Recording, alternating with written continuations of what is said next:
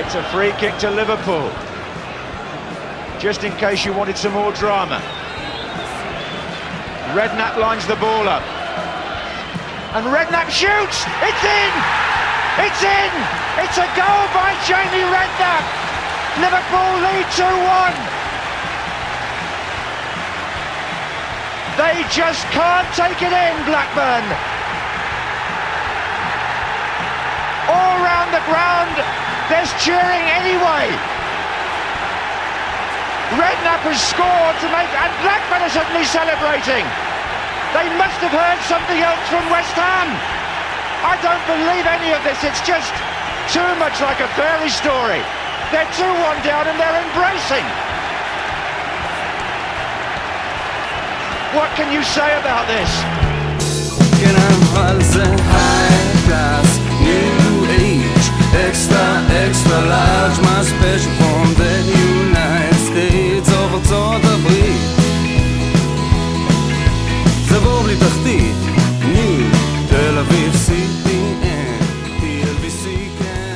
ברוכים הבאים לעוד פרק של פודקאסט הפודיום כאן, בביתן הברכה שבקר המדינה, אלן דור הופמן. היי, מה נשמע? בסדר גמור, עוד פרק בסדרת האליפויות האבודות. האבודה מכולן לדעתי. אחת האבודות, הפרק גם הזה בשיתוף ביר בזאר, המרענן הרשמי של הפודיום והקיץ. גם של הפודיום, אבל גם של הקיץ. גם של הקיץ וגם של מבצ... ביר בזאר מבצעים משלוח בירות קראפט ישראליות לכל מקום בארץ, לא משנה איפה אתם גרים, אפילו אם אתם גרים ב... צפון רמת הגולן. יפה מאוד. יש כזה מקום. עכשיו כזה מתקשרים, תקשיב, מישהו מצפון רמת הגולן שלח, אנחנו לא מגיעים לשם. הם מגיעים. חומרי גלים איכותיים בלבד, בישול בתנאים הטובים ביותר, טעמנו, ועכשיו אני גם יכול להגיד, גם דור הופמן טעם, אה, זה מדהים. האתר כל כך מגניב, נסו בעצמכם, ביר בזאר סי או איי אל, או חפשו בגוגל ביר בזאר, אה, באתר יש את כל סוגי הבירות, יש את חתול שמן ועוד בירות שאתם גם אוהבים. דודה שלך.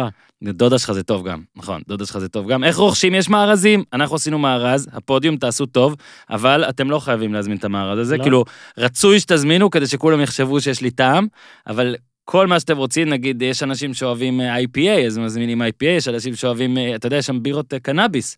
נכון, קנאביר, קנאביר. קנאביר, קנאביר. אז אוהבים גם את זה. אז אתם יכולים לסמוך על הטעם שלי פעם אחת בחיים שלכם, אתם יכולים לא.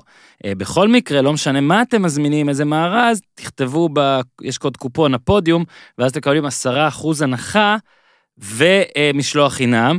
אז יאללה, ביר בזאר מארזים, תעשו טוב או לא, הנחה, משלוח חינם, דמיינו שאורי אוזן אמר שנתון, ולחיים. פרק כדורגל ישראלי עלה, עוד דברים במשך השבוע תעקבו, אנחנו נשתדל לעשות לפחות עוד דבר או שניים. הופמן, היו שלושה פרקים, נכון, באליפויות האבודות, והיום אנחנו בפרק מספר ארבע, כן, הפרק על בלקבורן רוברס, אבל אני כבר אומר, כן, שבסוף הפרק יש לנו אה, אה, נספח לפרק שלוש, נכון, חבר שלך, מנהל המקצועי של וולפסבורג, ששיחק באותה עונה, כן, הוא המנהל המקצועי הנוכחי, מרסל נכון. שייפר, שבאותה עונה שיחק, מספר ארבע, זכה באליפות המדהימה הזאת, ועכשיו הוא צריך לנסות איכשהו לשחזר את זה, סוגריים, ספוילר, לא בטוח שהוא יצליח בקרוב, סגור סוגריים, גם על זה דיברנו איתו, אז השיחה הזאת היא, שפשוט בוא, בוא נספר, אתה יודע, בזמן שהקלטנו את פרק מספר שלוש, כן, דיברנו איתו בוואטסאפ, כן, כבודו נזכר לענות בזמן ההקלטה, ואז הוא אמר, סבבה, אני מוכן לעלות, ניסינו לעלות אותו, זה לא הסתייע, אני חוזר הביתה אחרי הקלטת הפרק, אב השנה שאני מרדים את ביתי, בזמן שאני מארסל אותה, כאילו, כמו בבטו, אבל רק שיש באמת משהו שם, תמיד מה חוכמה בבטו? אתה משחק את הכדורגל, כאילו, בסדר? אז אני מארסל אותה, ואני רואה שיחה ממנו, סיננתי אותו, וכנראה זה נתן לי עמדת כוח, ובגלל זה הוא הגיע לה... אתה אומר זה עובד כמו עם זה. כן. שחיק אותה קשה להשגה. נראה לי זה בהכל. הוא בטח בא לאשתו, הוא ישראלי, זה לא עונה לי, אני לא יודע מה עשיתי. מה הוא רוצה? מה עשיתי? אולי כן כדאי לעלות לפודקאסט שלו. כן. בקיצור, אז התלבטנו מה לעשות עם זה, לעלות זה בנפרד, זו שיחה שבערך עשר דקות, ולכן אנחנו ממשיכים בסדרת האליפויות האבודות, מן הראוי שיהיה אפשר לחבר את זה לפרק הזה. לא רציתי לעלות מחדש פרק ולשגע אתכם, אז בסוף הפרק הזה מרסל שייפר. אז בוא נסביר גם מה שמענו בפתיח, כי שמענו שדר אנגלי. ספוילר. כן, שמענו שדר אנגלי מבולבל. כן. ולמה הוא היה מבולבל? זה בגלל מה שקרה במחזור הסיום של העונה הזאת. מי שהבקיע זה לא מי שזכה. אחד ההזויים, אגב, היה כמובן המחזור ב-אלפיים ושתים עשרה, שהוא המחזור הסיום הדרמטי מכולם. כן, אבל זה היה מחזור ווינרי, ופה זה היה מחזור כאילו... הפוך מהצד השני של המטבע. אגב, זה היה המחזור ההכרעה הראשון, מחזור הסיום, שבו הוא חזה האלופה, הראשון בתולדות הפרמייר ליג. כן. יבואו עוד אחריו, אבל זה היה הראשון. אז אנחנו מדברים על העונה הזאת, שהיא עונת תשעים וארבע תשעים וחמש, שזו בעצם עונה מספר שלוש של הפרמייר ליג, אז קראו לה פרמייר שיפ, mm-hmm. וזו עונה שאתה יודע, דיברנו על הקורוניה בספרד, דיברנו על רומא, וגם על וולפסבורג. אני חושב ששלוש העונות האלה די דומות, פחות או יותר, למה שאנחנו רואים היום בכדורגל העולמי, מבחינת המקום שבו הכדורגל נמצא. העונה ההיא, ב-אלף תשע מאות תשעים וארבע תשעים וחמש, היא שונה בתכלית, בגלל הרבה מאוד סיבות. קודם כל, זו עונה האחרונה לפני שחוק בוסמן נכנס לפעולה, זאת אומרת שרוב הקבוצות מאוד בריטיות, מאוד אנגליות, אין לטינים, אין שחקנים ברזילאים, ארגנטינאים, בוליביאנים, מה שלא תרצו, כולם, לפחות הראשונים, הגיעו רק בעונה שאחרי. זו הייתה גם עונת פרמייר ליג אחרונה, שכללה עשרים ושתיים קבוצות, הרבה, כן, יותר משחקים. ירדו ארבע בסוף העונה הזאת. יותר משחקים, אולי יותר פערים, יש את זה גם, אפשר לראות את זה בתוצאות של כמה משחקים. זו גם הייתה עונה שמגיעה אחרי הגביע העולמי ב-אלף תשע מאות תשעים וארבע בארצות הברית, גביע עולמי שהרבה אנשים טוענים שאחריו הכדורגל השתנה. גם בספר של דוידוביץ' ואסף כהן, אני חושב שהם מתחילים שמה את הספירה של הדור הזה של הכדורגל, אז זו עונה הראשונה אחרי הגביע העולמי הזה, וזה גביע העולמי שהאנגליה בכלל לא הגיעה אליו. במוקדמות היא הייתה בבית עם נורווגיה שסיימה אז ראשונה, הולנד סיימה שנייה, אנגליה לא עלתה למונדיאל הזה, ואז היא מתייצבת לעונה הזו, כשלכולם ברור, אני חושב, מי הקבוצה הטובה. זה, זה כבר לא מה שקורה היום אגב, אבל זו הייתה מנצ'סטר יונייטד, של סר אלכס פרגוסון, הוא עוד לא היה אז סר, אבל אלכס פרגוסון, זכתה באליפות שנתיים קודם לכן, עם שחקנים כמו פיטר שמייקל, סטיב ברוס, פול לינס, מרק יוז, אנדרי קנצ'לסקיס, גארי פליסטר, ריין גיגס, וכמובן אריק קנטונה, שיש לו חלק מאוד משמעותי בעונה הזאת. אגב, היו שם, במנצ'סטר יונייטד הזאת, גם חבורה של צעירים שבדיוק עשתה את הצעדים הראשונים, תינוקות לוזון קראו להם, סתם, דיוויד בקאם. אתה לא תקבל אלף לייקים על הדבר. כן, דיוויד בקאם, האחים נביל, פול סקולס, ניקי בת, פה ושם הם שיחקו, הם לא היו עוד משמעותיים כמו שהם יהיו בהמשך. עכשיו, מי עוד היו קבוצות הצמרת? זה ממש לא דומה למה שהיום, כן? מי שאנשים עוד סימנו אותה כיכולה להיות במאבקי הצמרת, ניוקאסל, שהיום מחפשת מי ירכוש אותה, אז היא התייצבה לעונה הזאת אחרי שבעונה הקודמת סיימה במקום השלישי, קווין קיגן היה המאמן שלה, בסגל היו שמות כמו השוער הצ'כי פאבל סרניצ'ק, רוברט לי, פיטר בירצלי והלוק הפנטסטי שלו, ובמיוחד אנדי קול. עכשיו, גם אנדי קול, בעונה הזאת יהיה לו חלק מאוד משמעותי בקבוצה אחרת בכלל. או. התחיל את העונה בניוקאסל. נכון. ארסנל, באופן מפתיע או לא, תאמינו או לא, עונה קודם לכם סיימה במקום הרביעי. לא, איך זה קרה? עשרים ואחת נקודות והפסגה. כן, סיימה בעונה הרביעי. התחיל את העונה הזאת עם ג'ורג' גרם על הקווים, דיוויד סימן, המגן השמאלי האדיר, נייג'ל ווינטרברן, שבאמת שחקן שלא יודע למה, כילד, נער, לא יודע מה הייתי, אז שתים עשרה, מה זה? ילד, ילד. לפני בר מצווה, לא היה לי את השפם בר מצווה. טוני אדמס, איאן רייט, ריי פרלור ופול מרסון, אגב, שבמהלך העונה הזאת, הודע שהוא מכור לאלכוהול, סמים, הימורים, נעלם שם בחלק גדול מהעונה, היה במכון גמילה, אז גם ארסנל, בתחילת העונה לפחות, סימנו אותה כמי שיכולה להיות בצמרת, זה לא ממש עבד. ליברפול הגיע לעונה הזאת אחרי עונה לא פשוטה, רוי אבנס החליף את גרם סונס באמצע העונה אה, בסגל, שמות אדירים, שוב, דיוויד ג'יימס, פול סטיוארט, ג'יימי רדנה, פיאן ראש, ג'ון בארנס, סטיב מקמנמן, ו- ורובי פאולר שהיה מדהים ב- בשנה הזו. כן, okay, השחקן אה, הצעיר של. נכון, והיא תסיים במקום הרביעי, תזכה גם בגביע הליגה, אה, עונה לא רע. עכשיו, מה שמצחיק פה, אנחנו נדבר על כל מיני קבוצות שכבר לא ב- בליגה הראשונה בכלל, לידס יונייטד אז, אה, הייתה עם אה, הרולד ווילקינסון, היה מאמן שלה, גארי ספיד, גארי מקליסטר, ובינואר מצטרף טוני יבוע, שלימים יכבוש כמה גולים גדולים, עם המשקוף ומטה. זה ככה הוא היה, לא יודע איך הוא היה עושה את זה. כאילו היה מכוון למשקוף ומטה. זה היה פוגע בפס, משקוף וזה. זו, זו פחות או יותר הייתה חבורת הצמרת שאנשים... אז תסתכל, אפשר, אתה יודע, גם אתה מסתכל בטופ עשר, היו אז באמת נוטינגהאם פורסט. חכה, אבל אנחנו מגיעים לכולם. לא, אני אומר, ווימבלדון. כן? קבוצות שלא לא ברדאר עכשיו. לגבי איפה הקבוצות שאנחנו רואים היום, אז טוטנהאם, שהייתה אז עם יורגן קלינסמן, טדי שרינגהאם, מיודענו, רוני רוזנטל, הרומנים, דומיטרסקו ופופסקו. גם הם אגב מיודענו קצת. כן. של תמיד. כאילו אם רוזנטל הוא מיודענו, גם פופסקו. גם פופסקו. היא לא ממש הייתה במרוץ האליפות באותה תקופה, גם לא צ'לסי, וגם לא מנצ'סטר סיטי, שבכלל נאבקה בתחתית. והיה לה איזשהו חלק משמעותי במאבק האליפות, שאנחנו נגיע אליו בהמשך.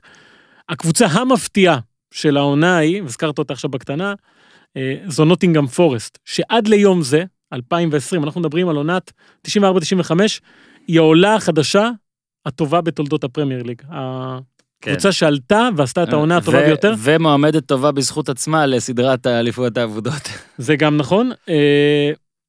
פרנק קלארק היה המאמן, היו לה שחקנים כמו סטיוארט פירס, סטן קולימור, לא יודע, מאוד אהבתי את סטן קולימור אז, בריין רוי גם שיחק שם, והיא סיימה במקום השלישי את העונה הזו. הפתעה גדולה.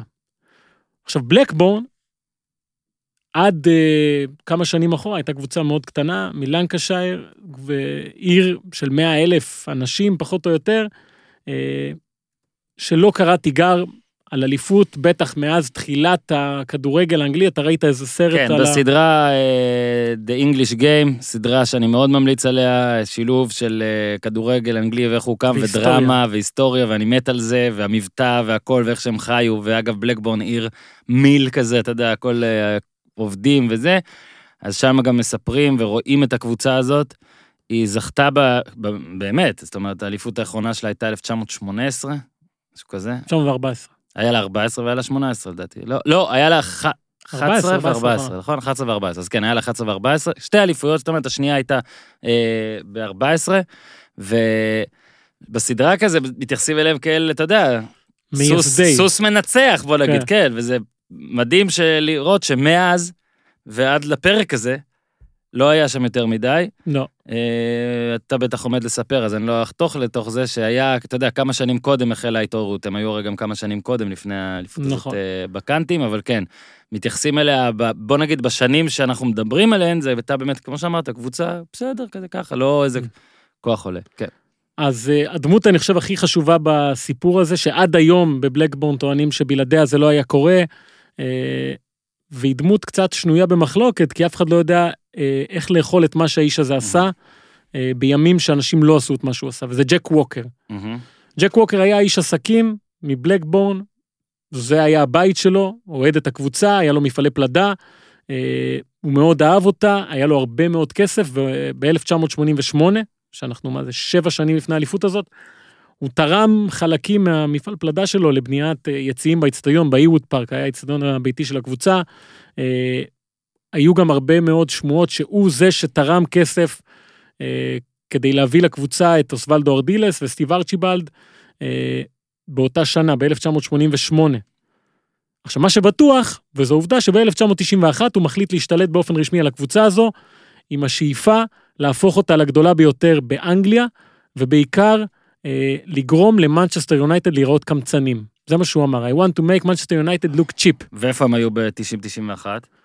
הם היו בליגה השנייה. מקום תשע עשרה. בתחתית הליגה השנייה. ארבע נקודות בירידה שימו. אה, והוא מחליט שהוא רוצה להפוך אותה לקבוצה טובה, והוא מביא למועדון את קני דלגליש, שהיה קודם לכן מאמן של ליברפול, מאמן מאוד מצליח, אבל שאסון נילסבורו עשה לו רע מדי, והוא החליט אה, לעזוב את הכדורגל לתקופה מסוימת, אה, לא רצה לאמן, וווקר עם הכסף שלו והיכולת שלו לשכנע, שכנראה זו הייתה אחת, אה, אחד הדברים שהוא עשה הכי טוב, מצליח להביא את, אה, את אה, דלגליש, ולפני שנגיע עוד לדלגליש, אז רק עוד קצת על ווקר, הוא לא רק אה, רכש את המועדון הזה, הוא שיפץ את האיצטדיון בהרבה מאוד כסף, בנה מתקנים חדשים, השקיע המון המון כסף בקבוצה הזאת, ועשה כל מה שהוא יכול כדי שהיא תיתן פייט אמיתי למנצ'סטר יונייטד, שאותה הוא סימן כקבוצה שצריך להוריד מהמרפסת, המבין יבין, ואגב, השמועות אומרות לאורך השנים, כן, שהרי אלן שירר, מנצ'סטר יונייטד הרבה מאוד פעמים רצתה אותו, פרגוסון מאוד רצה אותו, ואומרים שהסיבה המרכזית שבגללה הוא מעולם לא שיחק במנצ'סטר יונייטד, זה כי ווקר פשוט לא הסכים. לא היה מוכן ששיר יעבור לשם, לא יודע מה הוא עשה כדי שזה לא יקרה, אבל זה לא קרה.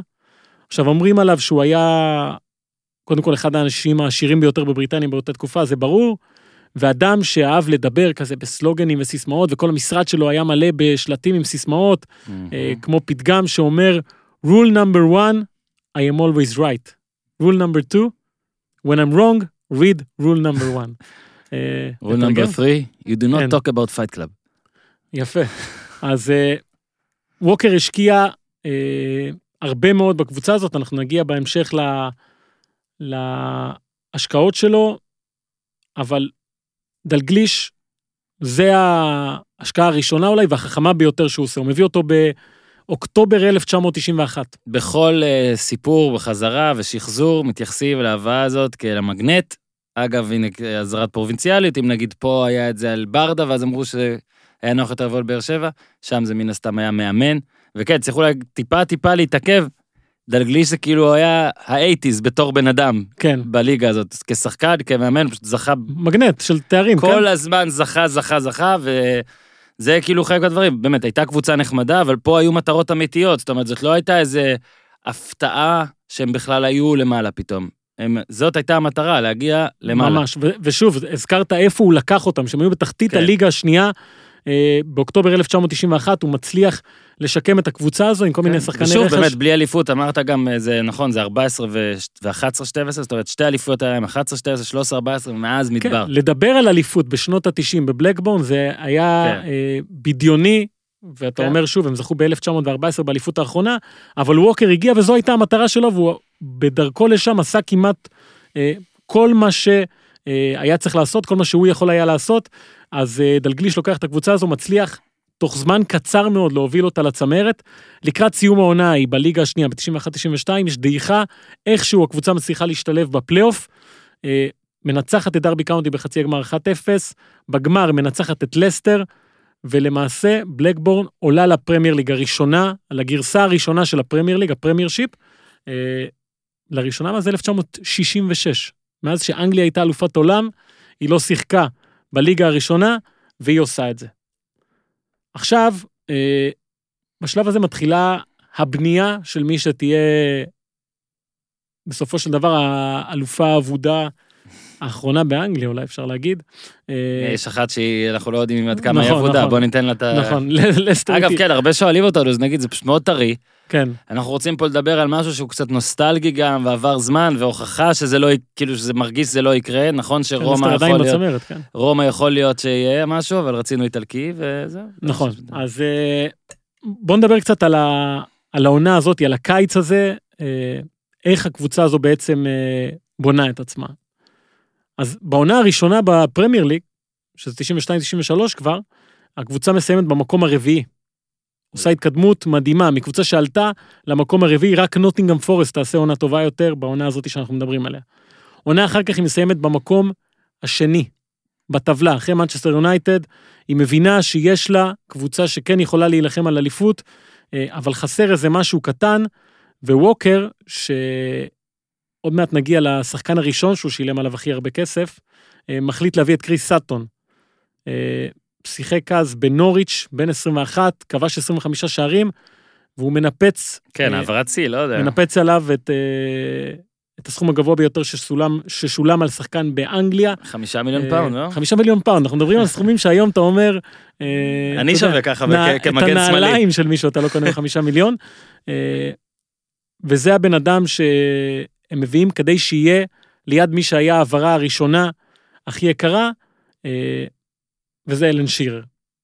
עכשיו, אלן שירר, צריך לזכור, אה, הגיע ב-אלף תשע מאות תשעים ושתיים, כן, אחרי סאות'המפטון. אחרי סאות'המפטון, ואחרי יורו תשעים ושתיים. עכשיו, יורו תשעים ושתיים, אני לא יודע מי זוכר, אה, לא היה טוב לאנגליה. זו הייתה תקופה שאנגליה לא הייתה טובה בטורנירים, כן, אה, פעם. בינלאומיים, אה, מודחת שם בשלב הבתים, שתי תוצאות טקו של... תיקו אפס מול צרפת ודנמרק. היו אז שמונה נבחרות אגב. כן. נכון, והפסד לשוודיה, היא כובשת רק שער אחד בטורניר הזה, והשער הזה שייך לדייוויד פלט. עכשיו, אלן שירר לא כבש כמובן בטורניר הזה, הוא הגיע ככוכב הצעיר הזה של סאות'המפטון, ושחקן שיודע שאם הוא עושה טורניר טוב, אה, הוא יכול לעוף קדימה. כן, הוא היה זאת בקושי בין עשרים ושתיים. נכון, שיחק רק משחק אחד, לא כבש, אבל עדיין, למרות הדבר הזה, היה הרבה מאוד אה, עניין סביבו בחלון העברות. שוב, מנצ'סטר יונייטד ואלכס פרגוסון כבר אז מאוד רצו לרכוש אותו, אבל לבלקמון ולג'רי ווקר, אה, היה את הג'ק ווקר, מה קראתי לו ג'רי? בא לך לשתות. כן, היה את הכסף להביא אותו, הם מביאים אותו במה שהיה אז סי שלוש נקודה שש מיליון לירות סטרלינג. זה נשמע חינם מן כסף. כן. בעונה הראשונה שהוא מגיע, הוא פצוע בחצי ממנה, ועדיין כובש שישה עשר שערים ב-עשרים ואחד משחקים, והקבוצה אמרנו מסיימת במקום הרביעי. בעונה השנייה הוא כבר בריא, שלושים ואחד שערים ב-ארבעים משחקים, שחקן השנה, מספיק למקום השני, ואז לקראת תשעים וארבע תשעים וחמש נוחת בקבוצה, אמרנו קריס סאטון. עכשיו בואו נדבר על ההרכב שהיה אז לבלקבורן. אוקיי? אני לא יודע, אתה יודע, צריך באמת להיות עכבר כדורגל אנגלי כדי להתלהב פה מחלק מהשמות, אבל עדיין הם מרטיטים את הלב. בשער, טים פלאוורס. הגיע ב-אלף תשע מאות תשעים ושלוש מסאות'המפטון, וגם הוא, בזכות ווקר, הפך לשוער היקר בהיסטוריה. באותה תקופה, שתיים נקודה ארבע מיליון לירות סטרלינג. בהגנה, מגן שמאלי, אני קורא לו הבייבי פייס האולטימטיבי, גרם לסו. כן. הגיע מצ'לסי, גם כחלק מהניסיון הזה, לבנות סגל שיאיים על אליפות, היה אחד המגינים השמאליים הטובים, שם שיחק כמעט כל העונה כמגן שמאלי, בחלק השני, אחרי פציעות, היו הרבה פציעות באותה עונה בבלקבורן, ווילקוקס נפצע, אז הוא הולך לשחק קיצוני שמאלי. כי הביאו מגן שמאלי חדש, באמצע מסאות'המפטון. מגן ימני. ב-אלף תשע מאות תשעים ושתיים בוומבלי, משחק בין אנגליה לנורווגיה. דלגליש מגיע כדי לעקוב אחרי טורי פדרסן. פדרסן לא משחק, הוא פצוע. מי שתופס את מקומו היה הנינג ברג. זה שם. הנינג ברג, זה שם אדיר. אגב, זה שם לבירה, אם הם רוצים ביר בזר לעשות גם ביר אחד, הנינג ברג. הנינג ברג. כן, הנינג ברג. דלגליש יושב, רואה את המשחק הזה, ואומר, בוא'נה, ברג הזה אדיר. איך תמיד כשמביאים שחקן, יש את הסיפור, באתי בכלל לבחון מישהו אחר, אז תמיד, כאילו, נכון? תמיד, זה ככה. אוקיי, סליחה, תמשיך. אז הוא מביא אותו ב-אלף תשע מאות תשעים ושלוש מלילסטרום, תמורת ארבע מאות אלף לירות סטרלינג בלבד. היה אחד המרכזיים בעונה הזו. עד שב-אלף תשע מאות תשעים ושבע הוא הולך ליונייטד, והופך לחלק מרכזי גם שם. בלמים, איאן פירס, אה, הגיע מצ'לסי ב-אלף תשע מאות תשעים ושלוש, אה, שיתף פעולה אז עם קולין הנדרי, אה, האיש עם הסקוטי הבלונדיני, עם השיער ארוך, ש... נראה כמו מתאבק מפעם, נכון? כמו ונריק. אה, הוא חזר לבלקבורן ב-אלף תשע מאות תשעים ואחת, אחרי שהיה שנתיים במנצ'סטר סיטי, אה, דלגליש הביא אותו כשהקבוצה הייתה בעונה השנייה, כשהוא קיבל את הקבוצה בעונה השנייה, והוא ידע שהוא רוצה לעלות, אז הוא הביא שחקנים בסדר גודל כזה, וקולין הנדרי היה שם כשהם עלו ליגה. בקישור, קבוצה מאוד מאוד אנגלית טיפוסית, זה היה מערך ארבע ארבע שתיים של שני קיצונים שטסים, מעבירים למרכז. מנג'ר, אתה מסמן חצים על הימני והשמאלי, ככה, נו. אז קיצוני שמאלי היה ג'ייסון ווילקוקס, שחקן בית, אחד משחקני הבית היחידים, שווקר הסכים לשלם עליהם כסף, הוא אהב להביא שחקנים מבחוץ, ווילקוקס מאוד שכנע אותו, והוא היה חלק משמעותי מאוד בעונה הזו, והשחקן הזה שייצג את קבוצת הבית. עוד בקישור, טים שרווד, שהגיע מנוריץ' ב-אלף תשע מאות תשעים ושבע, מוכר כמובן לכולנו, לאחרונה אימן את טוטנהאם, את אסטון וילה, גם אחד השחקנים הראשונים שדלגליש רכש, עכשיו, יש איזה סיפור עליו, אני לא יודע כמה זה נכון, כי זה עשרים שנה כמעט, שלושים שנה כמעט אחורה. לכאורה. כן, שדלגליש רצה להביא בכלל את זידן מבורדו, זידן שיחק בבורדו, גם דוגרי, אבל ווקר כל הזמן אמר, מה צריך את זידן שיש לנו את שרווד? אתה יודע, זה משפט שעליו אתה מוציאים אותך... אני רוצה לעשות קעקוע כזה. כן, מה צריך את זידן שיש את שרווד? אז שרווד היה הקפטן של הקבוצה הזו, זכה באליפות, אני לא יודע אם זידן... זידן היה זוכה, לא יודע אם היה זוכה. יש תקדים שצרפתי מגיע לאנגליה וזוכה עם קבוצה באליפות, לא יודע. עוד בקישור, כן, עוד בקישור, אטקינס, שהגיע ב-אלף תשע מאות שמונים ושמונה מסקנטורפ, ב... מוכן את הסכום?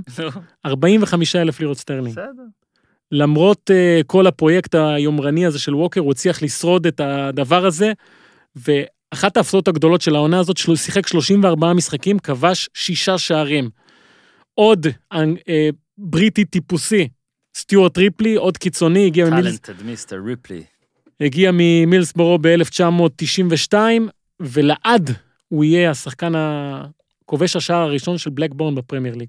חלוצים, אלן שירר, וקריס סאטון, אס איי אס, זה היה הכינוי שלהם באותה תקופה, סאטון אין שירר, שירר אין סאטון, נראה לי שנדבר עליהם עוד מעט. כן, אנחנו בכלל, שני חלוצים, דיברנו בפרק שעבר על שני חלוצים.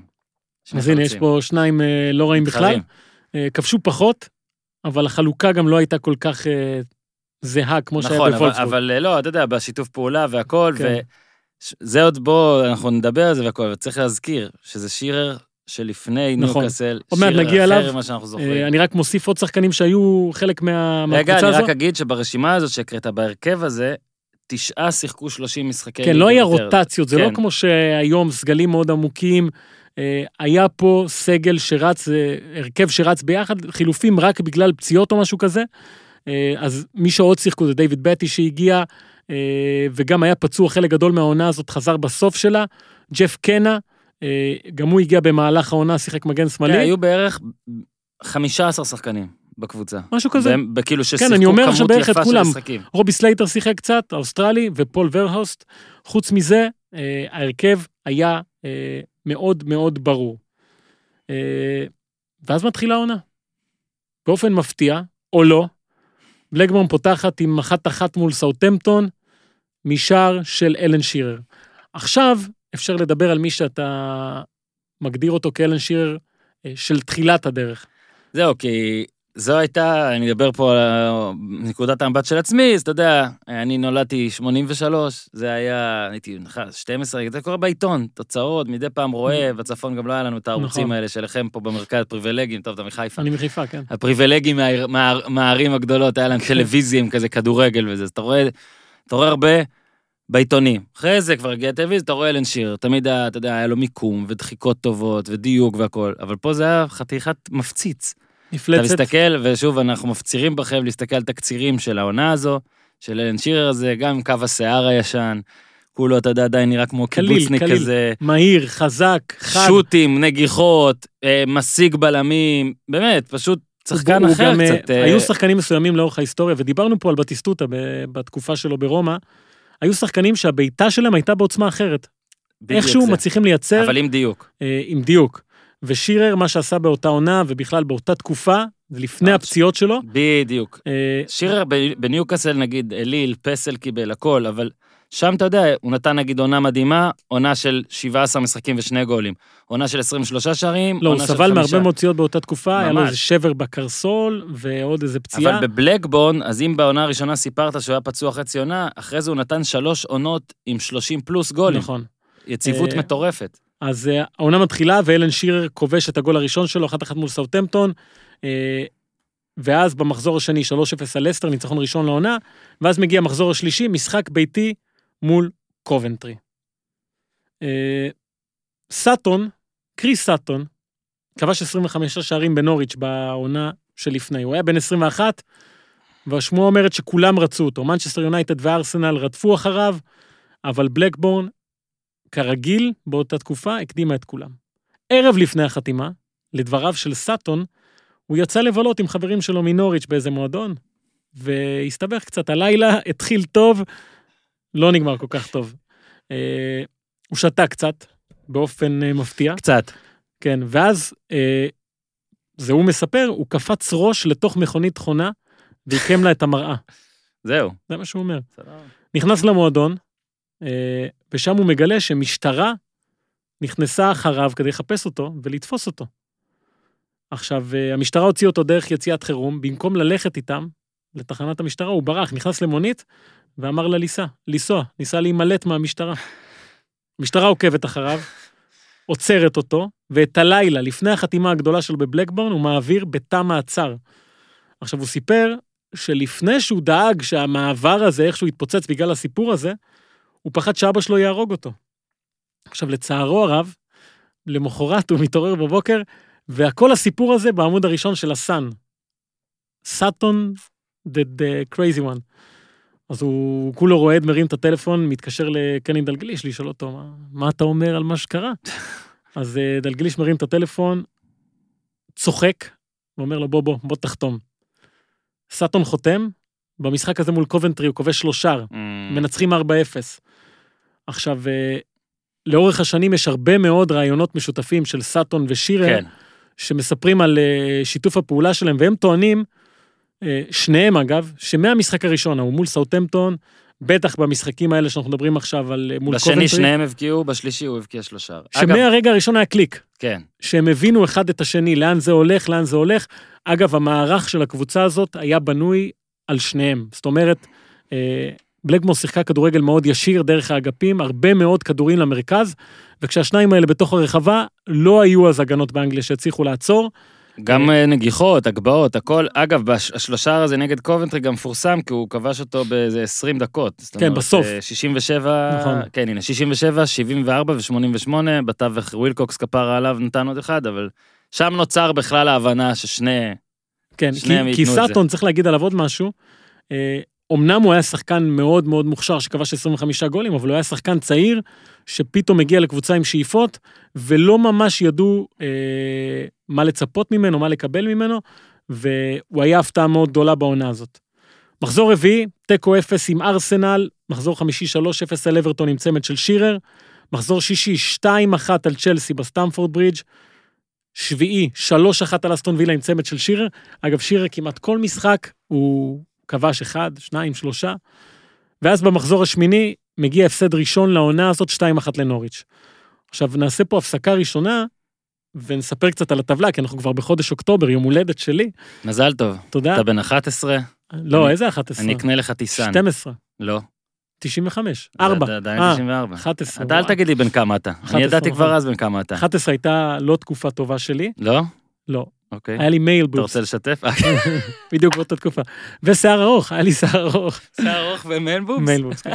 אבל הייתי איכשהו עדיין אטלט, שזה עזר לי בכדורגל. נו, מתאבק. כן, אז אוקטובר. הייתה לך נעימת פתיחה כל פעם שנכנסת לרגע? המצב של הטבלה הוא כזה. רגע, שנייה, אני צריכה לצער אותך. איתי, התעטשת? מאחורי הזכוכית, התעטשת? אה, בסדר. סליחה, אני, אני חייב לשתף לך בבדיחה הפרטית, איתי, במשך שלושה חודשים, כל הזמן מפחד שאני מתעטש, שאני מצונן וזה, הוא בטוח שיש לי במינימום קורונה, הוא, עכשיו כל פעם שאני נכנס הוא מביא לי מגבת, למקרה שאני מתעטש, זה קרה פעם בחודשיים, זו דיבה, זו רדיפה, ועכשיו ראיתי אותך מתעטש, אתה בסדר, אתה לא צריך מגבת, אתה גם מאחורי החלון, מותר לך הכל, אין בעיה, תמשיך כרגיל, סליחה שזה, האליפויות העבודות, אתה תהיה פרק חמש, האפצ'י הזה, סע. אוקטובר, זה המצב של הטבלה, במקום הראשון, ניו קאסל, לא אגיד מפתיע, אבל... לא, והיא דווקא שם... פתיחת עונה מדהימה. היה לה איזה עשרים ותשע מ... לא זוכר, שלושים ושלוש... בינתיים אנחנו עם עשרים ושתיים נקודות שלה, כמובן בלי הפסד, טקו אחד, נוטינגהאם פורסט במקום השני, עם עשרים נקודות בלי הפסד, ליברפול ובלקבורן שלוש ארבע עם שבע עשרה נקודות, ובמקום החמישי, מנצ'סטר יונייטד, שש עשרה נקודות. Mm-hmm. ואז בלקבורן מקבלת אה, רצף משחקי צמרת, שקצת בוחן אותה, איפה היא עומדת בשלב הזה של העונה, yeah. אה, ובמחזור התשיעי מתארחת אצל ניוקאסל. המובילה למשחק גדול ראשון, מסיימת באחת אחת, פלאוורס, כובש שער עצמי, ומי משווה? שירה. מחזור עשירי, בלקבורן מארחת את ליברפול, מנצחת אותה שלוש שתיים, עם צמד של קריס סאטון. ואז במחזור ה-אחת עשרה, בלקבורן מארחת את מנצ'סטר יונייטד. עכשיו שוב, נזכיר, ווקר סימן את יונייטד. בפתיחת העונה היה את המגן הצדקה, שמגן הקהילה, כן. שקומיוניטי שילד, קומיוניטי קאפ, קומיוניטי צ'ריטי קאפ, כל מיני כאלה, ויונייטד מנצחת שתיים אפס. למרות כל השאיפות של ווקר לתת לפייט כבר מתחילת העונה, ברור שיש פערים. עכשיו, עוד משהו שקצת אה, הפריע לאוהדי בלקבורן עם השנים, אה, שאנשים מגדירים את העונה הזאת כעונה שווקר קנה. את האליפות הזאת הוא קנה. מצחיק שזה. אה, ויונייטד הייתה תמיד שם המדד להראות שזה לא נכון, כי אם בוחנים את הסגלים של הקבוצות באותה תקופה, אז הסגל של יונייטד עלה יותר כסף מזה של בלקבורן. בטח עם התוספת של ינואר. בטח עם התוספת של ינואר שאנחנו נגיע אליה בינואר, אבל המטרה הכי גדולה של בלקבורן בשלב הזה בטח, היא להראות ליונייטד שהיא יכולה מולה.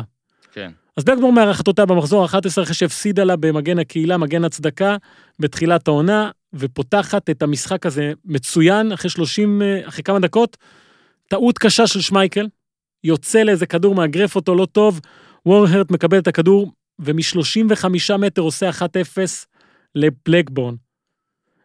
בלקבורן נראה טוב, ואז מגיעה אחת החלטות השיפוט ההזויות אי פעם. אי פעם.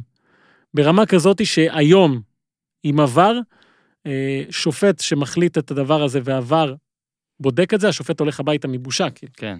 או, או, שלא, אבל כן. או שלא. זה קורה כשלי שרפ מיונייטד דוהר לשער של פלאוורס, הכדור בורח לו. הנינגברג מרחיק את הכדור לקרן, ואז הם פשוט נתקעים אחד בשני במסלול הריצה. משהו שהוא לא ייתכן שקרה פה כלום. השופט משום מה לא מאסס, לא גם מאסס. נותן פנדל, וגם מרחיק את הנינגברג בכרטיס אדום. עכשיו, קנטונה... בוא נגיד מש... שעדי בלג... כן, קנטונה... קנטונה... קנטונה משווה מהנקודה הלבנה, ובמחצית השנייה, למרות שהיא בעשר השחקנים, בלקבורן חוזרת להוביל משאר של קולין הנדרי, עוד טעות של שמייקל שלא מצליח להדוף את הכדור הזה, אבל הטעות הקשה של השופט פגעה בבלקבורן בדקות הסיום, קנצ'לסקיס משווה תוך דקה, אליל. מרק יוז עושה שלוש שתיים ליונייטד אחרי טעות קשה של לסו, שמנסה להחזיר כדור אחורה ולא מצליח, וקנצ'לסקיס סוגר את הסיפור עם ארבע שתיים ליונייטד. אחרי שלושת המשחקים האלה, שבחנו את בלקבורן, ובכלל עשו קצת אה, סדר בצמרת הטבלה, הטבלה נראית ככה. ניו קאסל ראשונה עם עשרים ותשע, מה שאמרת, מ-שלושים ושלוש. פורסט שנייה עם עשרים ושבע, שתיהן עדיין לא הפסידו. ליברפול עם עשרים ושלוש, יונייטד עם עשרים ושתיים, ובלקבורן כבר ירדה למקום החמישי, עם עשרים ואחת נקודות. כן. לכאורה, יש פה משברון. כן, ושוב, ויש פה גם פער שלא ללכת לדרך תסגור. צריך שזה תהיה קבוצה שמאבדת הרבה... אה, ניוקאסל, אוקיי, אפשר לעזור. כן, כרגע שמונה נקודות מפרידות בין בלקבורן למקום הראשון. היא במצב רוח לא טוב, כי המשחק הזה יצא ממנו מאוד מאוד עצבני. תמיד היו שם טענות בעונה הזאת, שפרגוסון מרוויח יותר מהשופטים, והוא יודע להרבב שם את כולם, ולבלקבורן אין עדיין את הכבוד הזה שיש ליונייטד, והיא עצבנית. ומה המבחן הבא שלה בתוך כל הסיפור הזה? אני חושב שנוטינגהאם פורסט הלוהטת. ונגיד באמת שהפסד ליונייטד היה יום לפני היום הולדת שלך, נכון? אתה עשרים וארבע? אני עשרים וארבע, כן. ולמעשה, הריצה שאתה עכשיו הולך להוציא אותנו אליה, כבן אדם שרץ, היא מהיום הולדת שלך. יפה. זאת אומרת שכל מה שהם צריכים זה שיער אור ומייל בובס, כדי לתת, לבצעת לבסה. אני לא רוצה לעשות ספוילר, להגיד מה המסע הזה היה. אז בואו, בואו נתחיל אותו. נוטינגהאם פורסט בחוץ. בלקבורן מנחילה לה את ההפסד הראשון של העונה, לנוטינגהאם פורסט, שתיים אפס מצמד של קריס סאטון, משם היא ממשיכה ל-אחת אפס על שפילד ונסדיי, שער של שירר, שתיים אפס על טוטנהאם, ווילקוקס ושירר, שלוש אחת על איפסוויץ', סאטון, שרווד ושירר, ארבע אפס על קיו פי אר, שלוש שער של שירר, עוד אחד של סאטון, שלוש אפס על ווימבלדון, אתקינס, ווילקוקס ושירר, מחזור שמונה עשרה, סאוטהמפטון עם מתיו לטיסי האגדי. האליל, צמד. כובש צמד, זה לא מספיק. לא. כי בלקבורן מנצחת שלוש שתיים צמד של שיר וגול של אתקינס, ואחרי ההפסד ליונייטד, ההפסד המעצבן הזה, שהוריד אותה למקום החמישי, וגרם לה לחשוב שהשופטים נגדה, היא מספקת תשובה שכללה שבעה הפסדים, שבעה ניצחונות רצופים, שזה אגב הרצף הארוך ביותר באותה עונה בפרמייר ליג, מכל הקבוצות כמובן. אפשר להאריך את הרצף הזה אם אתה רוצה, כי כאילו היא עשתה טקו. חכה, חכה. אני בא לטובתם. ועולה השאלה, מה קרה לטבלה ברצף הזה? כי בואו, אנחנו דיברנו רק על צד אחד. אוקיי, אוקיי, השירה לטבלה, אהבתי. רק על הצד של בלקבורן דיברנו. אז מה קורה בפרק הזמן הזה? נוטינגהאם פורסט שהיא הפסידה לבלקבורן, מפסידה אחר כך עוד פעמיים, שלושה הפסדים. ניו קאסל מפסידה שלוש פעמים. פורסט יורדת למקום החמישים, שלושים ושתיים נקודות. בדיוק כמו ליברפול, שבמקום הרביעי. ניו קאסל, מהמקום הראשון, צונחת לשלישים, שלושים ושבע נקודות. במקום השני, מנצ'סטר יונייטד עם ארבעים ואחת, ואוללה, בלקבורן, במקום הראשון בטבלה. ארבעים ושתיים נקודות. עכשיו, הרצף הזה של בלקבורן נעצר עם uh, תוצאות טקו, מול לסטר סיטי ולידס יונייטד, אבל אחר כך מגיע שלוש אחת על מנצ'סטר סיטי משערים של אתקינס, שיר וגרם לסו, מחזור עשרים ושתיים, עוד ניצחון, אחת אפס על קריסטל פלאס משער של שרווד, מחזור עשרים ושלוש, ניצחון ארבע שתיים על וסטאם, שלושר של שירר, כמה פעמים אמרנו את זה? אמרנו הרבה שירר. שלושר של שירר ועוד אחד של גרם לסו, מחזור עשרים וארבע, שלוש אפס על נוטינגהאם פורסט, ואז שוב, מנצ'סטר יונייטד. עכשיו, צריך להבין, זה לא אה, תמונת מראה, הסיבוב הראשון והסיבוב השני, המשחקים כן, אה, זזים, אה, זה קורה במחזור ה-עשרים וחמש. הפעם באולד טראפורד. תחילת סיבוב שני, בלקבורן במומנטום מומנטום מצוין, מוליכה על יונייטד בשש נקודות. אה, עכשיו, דברים השתנו. יונייטד בינואר מחליטה לנפץ את צי העברות בכדורגל האנגלי, ומביאה את אנדי קול מניו קאסל, הוא היה בעונה מדהימה, כבש כמעט כל משחק, אה, היא מביאה אותו... לא בת... ברור אגב. אה, כן, קווין קיגן היה צריך להסביר את עצמו הרבה מאוד זמן, איך הוא שחרר את השחקן הזה, אה, באמצע עונה של ניו קאסל, שהייתה עוד בצמרת, בשלב הזה, מי יודע מה היה קורה אם הוא היה נשאר. אה, אבל בעונה הזאת הרבה פעמים שאלו את עצמם אנשים, מה היה קורה אם? ומה היה קורה עם אריק קנטונה בדקה שמונים של המשחק הזה, שהיה מאוד צמוד וקשוח כזה, מגיע לכדור שריין גיגס מגביע לתוך הרחבה, כדור לא קל. הגבהה קצת רחוקה, קצת גבוהה, אבל קנטונה איכשהו מצליח להתרומם, נוגח לחיבורים, ונותן ליונייטד ניצחון יקר אחד אפס, שמצמק את הפער לשלוש נקודות, ועל פי כל חוקי הכדורגל, כן. כל חוקי הכדורגל, כן. אמור לשנות את המומנטום. כן, לשנות את המומנטום, אבל מה היה משחק אחר כך של יונייטד? תן לי רעש של שכפים ברקע. אני יכול לתת לך גם רעש אחר? נו. עכשיו ניתן את הרעש הזה? עוד לא. עוד, אני חכה איתו קצת. עשרים וחמישה בינואר אלף תשע מאות תשעים וחמש. מנצ'סטר יונייטד נוסעת לקריסטל פלאס. טה-טה-טה-טה. בניסיון להמשיך ולהפעיל לחץ על בלקבורן. אבל, לקריסטל פלאס יש תוכניות אחרות, והיא באה לעצור את קנטונה בכל דרך אפשרית. קנטונה... צריך להסביר שהוא כן, היה... כן, כדאי להסביר פה. אה, דמות מאוד יוצאת דופן בכדורגל האנגלי באותה תקופה. מהיוצאות. כן, וכבר אמרנו, זו הייתה עונה עם מעט מאוד שחקנים זרים, ואם כבר היו שחקנים זרים, אז רובם היו סקנדינבים, אה, איך נקרא להם, ממושמעים, סרגלים, שעושים את העבודה. כן, אתה יודע, הצווארון למטה כזה, כרגיל. כן, הצווארון למטה, לא מדברים יותר מדי, אה, עושים מה שאומרים להם, אה, כמעט ולא היו שחקנים... אה, ממדינות אחרות, עם צבע, סליחה, כן, איזה גזענות נוראית, והיה את קנטונה, שקנטונה היה בחור צרפתי, שאהב להיות מיוחד. כן, מספר אחד עם גבה אחת. היה מאוד אמוציונלי. שואו, באמת, מי שלא ראה, תעשו אפילו יוטיוב, עזוב שהוא גם עכשיו אדיר. כמובן, עם פיוז קצר, הרבה מאוד פעמים, ותמיד ידעו קבוצות שאם הן לוחצות על הנקודה, יכול להיות שהוא ילחץ להם על הנקודה. אז... הם לחצו לו על הנקודה. בדקה ארבעים ושמונה, עדיין אפס אפס, הוא מאבד את זה, קנטונה, בפעם הראשונה במשחק, הוא בועט בבלם של פלאס ריצ'רד שו, ומקבל כרטיס אדום. בדרך לחדר ההלבשה, מגיעה כמובן הסצנה ש... כל מי שבגילנו מכיר? לא, בכלל, אני חושב אחת המפורסמות שאינה קשורה לכדורגל נטו, בכדורגל העולמי, אתה יודע, יש את הנגיחה של צידה. זו בעיטה, זה קשורה. כן, נכון. בדרך לחדר הלבשה, קנטונה עם בעיטת הקונג פו, על אחד האוהדים של פלאס. פלאס, אוהד שישב בשורה אחת עשרה וירד למטה. הוא ירד בשורה אחת עשרה לפי המנוי, הוא ירד למטה בשביל האירוע, מתיו סימונס, זה השם שלו, שהוא הפך להיות... קלט הירו. כן. עכשיו, יש הרבה גרסאות לגבי מה הוא אמר, אבל uh, ברור לכולנו שהוא גידף. כן. מגדף. כן, מגדף. טוב. תודה.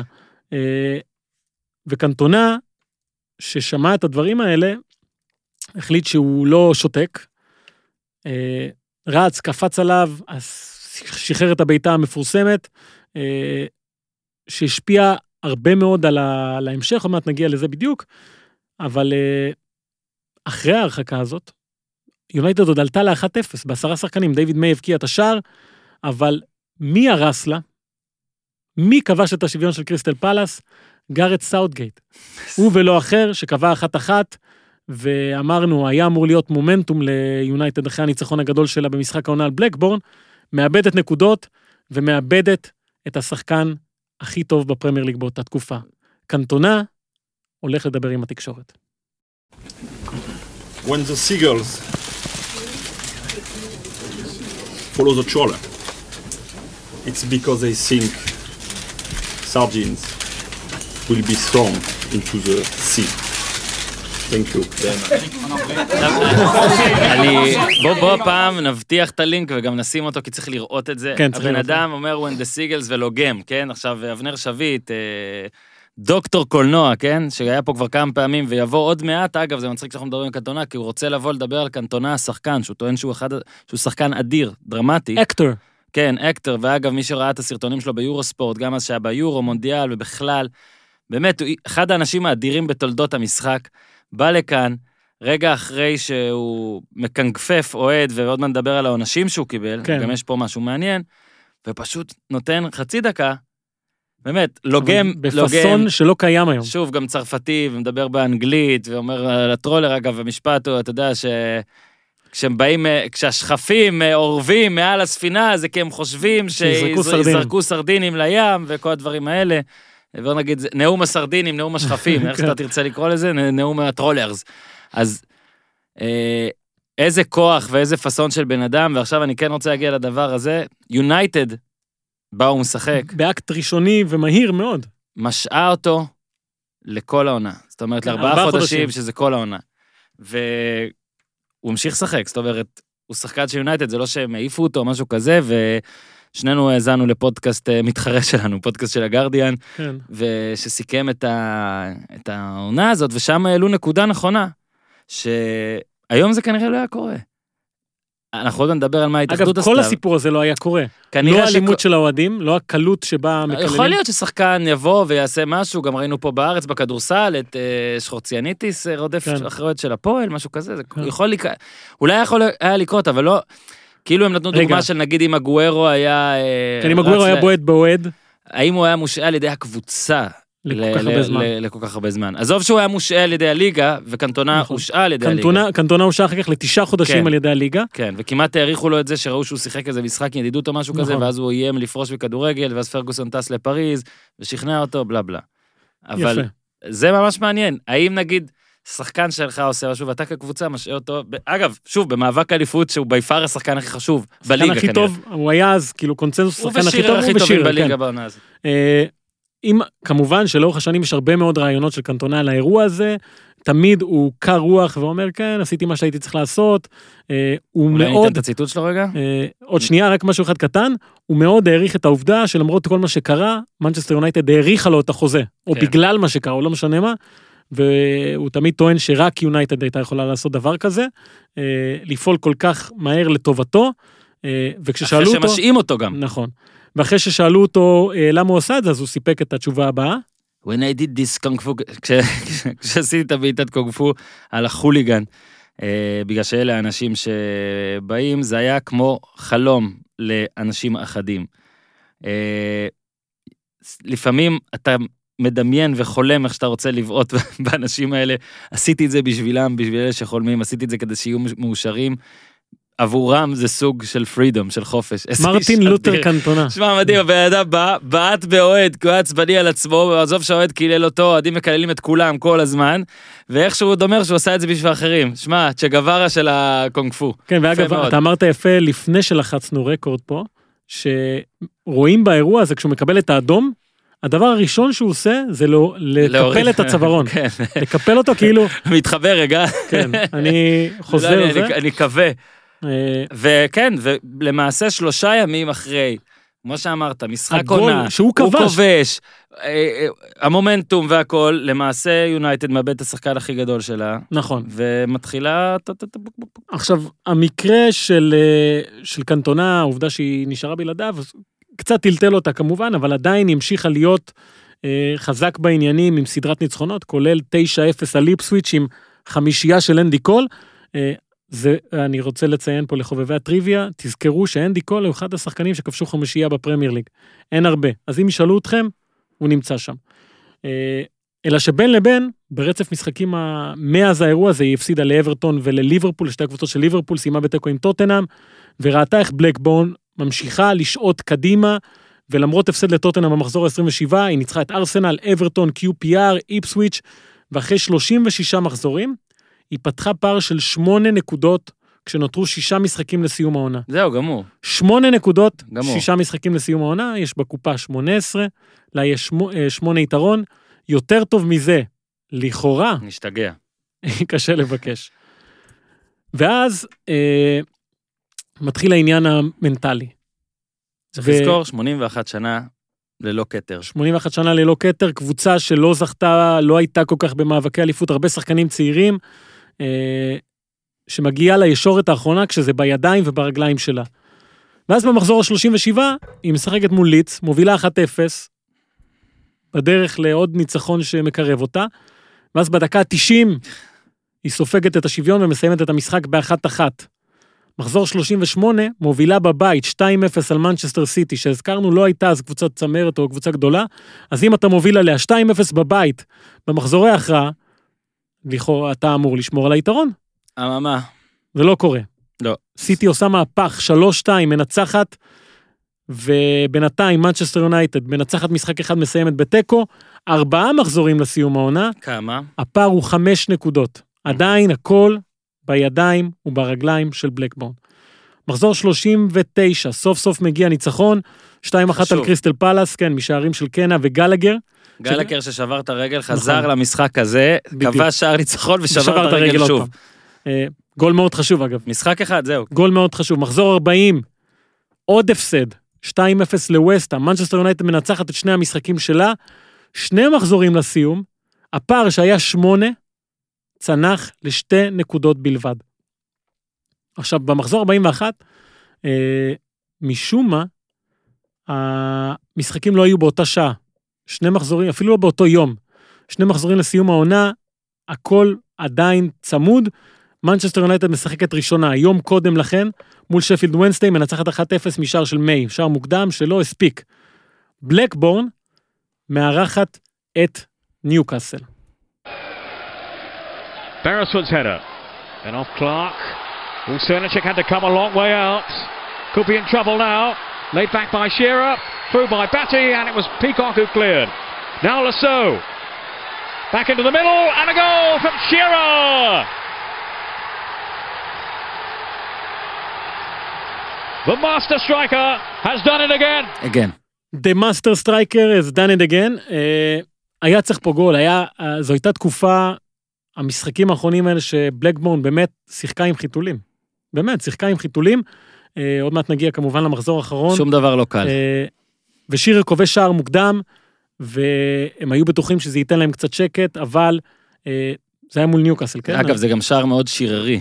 כן, הגבעה של גרם לסור. הוא בא, תחתי גרם לסור מגביע, והוא פשוט עף על ארבעה שחקנים. דורס את כולם. היום עבר זה פאול, כאילו. דורס את כולם וכובש.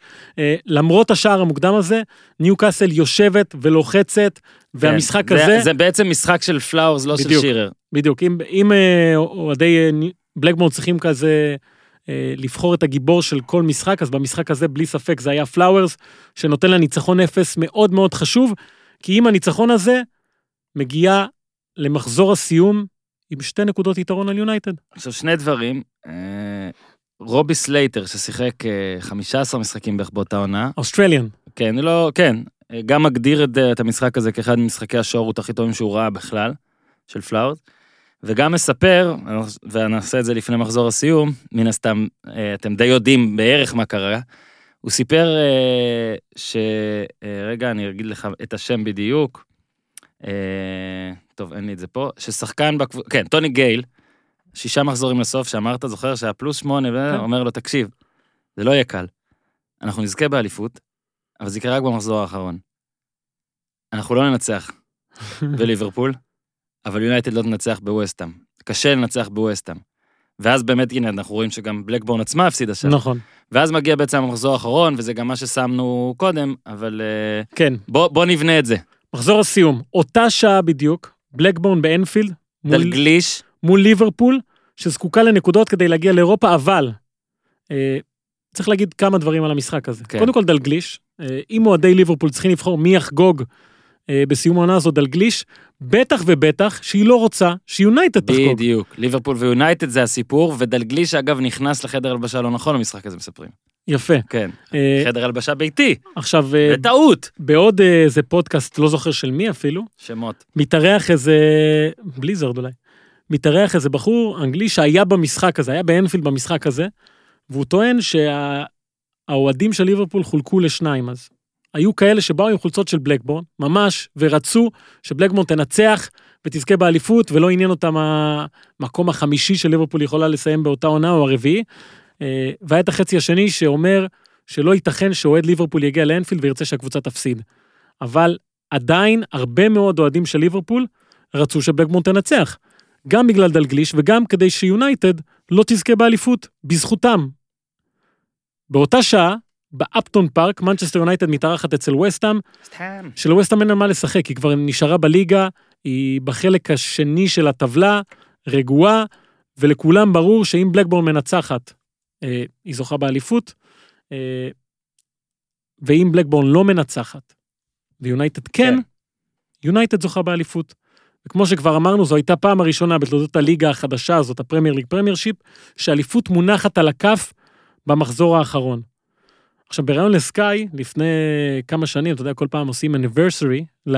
עשרים, עשרים וחמש. אז זה היה ב-ארבעה עשר במאי, המשחק הזה. עכשיו היה באמת עשרים וחמש שנה, אז שירר סיפר שהיה באמת לחץ קיצוני בבלקבורן לפני המשחק הזה.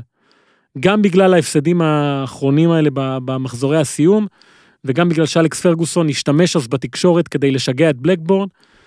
סאטון סיפר שבנסיעה למשחק הזה, באנפילד, הוא ישב במטוס ולא הלקוח. הבן אדם אומר, אני גמור, אני לא, לא רואה איך אני עולה למשחק הזה ומשחק, המתח פשוט גמר אותם. ויונייטד מצידה, כל הזמן אמרה שלא משנה מה היא תעשה, וגם אם היא תנצח את וסטהאם, אין סיכוי שליברפול תתאמץ למענה, או למען הספורטיביות. פרגוסון גם אמר, אבל ליברפול היא קבוצה שידעה לקחת אליפויות גם, היא יודעת מה זה, כמה זה חשוב, כמה אתה עובד בשביל דבר כזה, כאילו היה מאוד... היה שם הרבה מאוד... יצא קצת מצחיק בסוף. יצא שם, כן. היה הרבה פסיכולוגיה סביב המשחק הזה, ואז מתחילים המשחקים, ועושה רושם שכל התקווה לאיזושהי דרמה, שממה, לא יקרה, כי כבר אחרי עשרים דקות, זה מה שקורה. יש לנו את הגול הזה? נעשה אותו. לא, לא, זה טוב. אני אעשה. נה, שירה! זה באמת ככה. לא, באתי לה, אני שוקל לא להחליף. ריפלי, שירה! כן, אנחנו נשאיר את זה ככה. He's done it again. מעולה. תקשיב, זה נשאר. אוקיי. אחרי עשרים דקות, הייתי בטוח ש... לא, היה, והורדנו אותו, לא זוכר למה, לא זוכר למה. הייתי בטוח שיש שדר אנגלי כזה. זה טוב. אוקיי. כבר אחרי עשרים דקות בתוך המשחק באנפילד, באמת, גול בלקבורן טיפוסי. שיר נותן את זה לאגף ימין, לסטיורט ריפלי, מתמקם ברחבה, ריפלי מעביר רוחב. בום, מדויק, שמאלה. שיר בנגיעה, לפינה הרחוקה, שער מספר שלושים וארבע של מלך שערי הליגה באותה עונה, כמובן, אחת אפס ליברפול. עשר דקות אחר כך, באפטון פארק, שער דומה רק מצד שני, מייקל יוז מגיע לכדור רוחב, אחת אפס לווסטהאם. כאילו, ככה נגמרה המחצית הראשונה. לבלקבורן יש את התוצאה שהיא צריכה, יונייטד בפיגור, כאילו... צריך ארבעה שערים בערך כדי שזה יתהפך. כן, צריך שהכל יתהפך, גם פה וגם פה, כדי שמשהו יקרה. כן. וזה כמעט או קורה, או בוא נראה. המחצית הראשונה, אגב, יונייטד הייתה נוראית. באמת נוראית, לא יודעים, אני לא יודע להגיד מה אמר פרגוסון בהפסקה, אבל למחצית השנייה יוצאת יונייטד אחרת לגמרי, שבאה לטרוף את האפטון פארק כבר בדקה ה-חמישים ואחת, זאת אומרת, שש דקות בתוך המחצית השנייה, בריין מקלר עושה אחת אחת עם הראש, אף אחד לא שומר עליו ברחבה, יונייטד משיגה את הגול שלה. שתים עשרה דקות אחר כך באנפילד, ג'ון בארנס מקבל כדור רוחב, עושה אחת אחת גם במשחק השני. כמו שצריך. תוך פחות מרבע שעה, דאגות. הגענו למצב שיונייטד צריכה גול. יונייטד צריכה גול והיא אלופה. עכשיו, היא יושבת על השער של וסטהאם, פול סקולס נכנס, אבל אף אחד משחקני יונייטד, במיוחד אנדי קול, שאומנם כבש חמישייה כמה שבועות קודם לכן, לא מצליח להכניע את לוקאש מקלושקו. מקלושקו. אתה עכשיו הגדרת אותו... רן קדוש לעשירים. רן קדוש לעשירים. לפטישים. שפשוט נתן תצוגה אדירה, עצר כל ניסיון. שמע, אוהדי בלקבורן עד היום הוא אחד מהגיבורים, ומספרים ששנה אחר כך שהוא הגיע למשחק בבלקבורן, אם הוא סתם קיבל... אוביישן של החיים, כאילו. בן אדם מביא אליפות. קנו חולצות שלו, דברים כאלה. במקביל, בלקבורן יוצאת לזה התקפה. צ'כי. אה, סאטון נשאר מול שער רקע, לא מצליח לכבוש, עדיין אחת אחת בשני המגרשים. באוויר יש תחושה שמשהו עוד עומד לקרות. ואז באמת קורה אחד הרגעים המדהימים שהכדורגל יכול לספק. מה שצריך להבין פה זה שאפילו אז בשידור, אתה יודע, זה לא היה כמו היום, שקל מאוד לגלות מה קורה, ורואים גם שפה צוות השידור, אין לו את המידע הזה. כן, אין גם מסך מפוצל או משהו. לא, גם אין לו את המידע הזה, שאתה מצפה שתוך שנייה יגידו מה קורה. אפשר, אתה יכול לשים את זה שוב איתי, ואנחנו נדבר על זה, אפילו. אז בעצם דקה תשעים ושלוש, זאת אומרת, תשעים וארבע, כדור חופשי לזכות ליברפול, כן? אחת אחת. כדור חופשי לזכות ליברפול, אגב, באתי, שלא דיברנו עליו הרבה, גם היה פצוע, חזר, היה ממש ממש טוב באותה עונה. וב-תשעים ושמונה הופמן יאהב אותו יותר, אבל ליברפול עומדת לבעוט פה כדור מ-עשרים מטר, הנה, רדנאפ כובש, אגב, שחקני בלקבורן מספרים שהם ראו, רואים את זה גם בצילום, שהם לא חוגגים יותר מדי, דלגליש מיד מסתכל על מישהו, זאת אומרת, הוא לא עצבני, הוא עוד לא חוגג, הוא מיד מסתכל על מישהו, והנה עכשיו תשמעו, אני חושב שזה ג'ון מוטסון, אני לא רוצה להטות, לדעתי זה השדר האגדי ג'ון מוטסון, למרות שכבר אמרת שהרבה נשמעים אותו דבר. הנה עכשיו הוא מבין, עכשיו. They must have heard. I don't believe any of this. כן. עכשיו דלגליש חוגג, שריקת סיום בעצם בווסטהאם, תשעים שניות לפני ששריקה פה. כן, בוא נדבר על התמונה הסוריאליסטית שאנחנו רואים, כאילו מי שרואה את המשחק הזה, רואה את המאמן. רגע. Well, amazing scenes. Blackburn have lost here. They've lost here, but they are champions. אז מה שקורה... Blackburn lost here, but they are champions, ו... בוא צריך, זה, זה, זה מזכיר לי כזה, כאילו מן איזה אימג' שיש בסרטים כל הזמן, שהגיבור כאילו עומדים להרוג אותו, משחקי הכס, חרב מונפת, החרב של מנצ'סטר יונייטד כבר מונפת, ואז פתאום בקלושקו כזה, בוא נחוב, תוקב את החרב, לפני שתוקעים את זה בבלקבורן, ותחשוב איזה מוזר זה, זה בטח מה שגם התחלת להגיד, אתה בא אחרי עולה כזאת, אתה מפסיד בדקה תשעים וארבע, והדבר הראשון שאתה עושה זה חוגג, כן. זה מטורף. לא, אבל מה שאני אומר, הסצנה שהטלוויזיה פה מייצרת, זה שדלגליש הוא מאמן של בלקבורן, שהיה סמל גדול כמובן בליברפול, וליברפול כובשת, בדקה תשעים וארבע גול ניצחון, והמצלמה הולכת אליו והוא חוגג. אז בהתחלה אתה אומר, מה, יכול להיות שהוא התבלבל? אולי הוא בעד ליברפול. הוא לא זוכר את מי הוא מאמן, ואז אתה מבין שהוא בעצם שומע שווסטהאם המשחק שלה הסתיים, והקבוצה שלו אלופה בדיוק בשנייה שהקבוצה שלו סופגת גול. זה קצת סוריאליסטי, אבל באמת תמונות מדהימות, ש...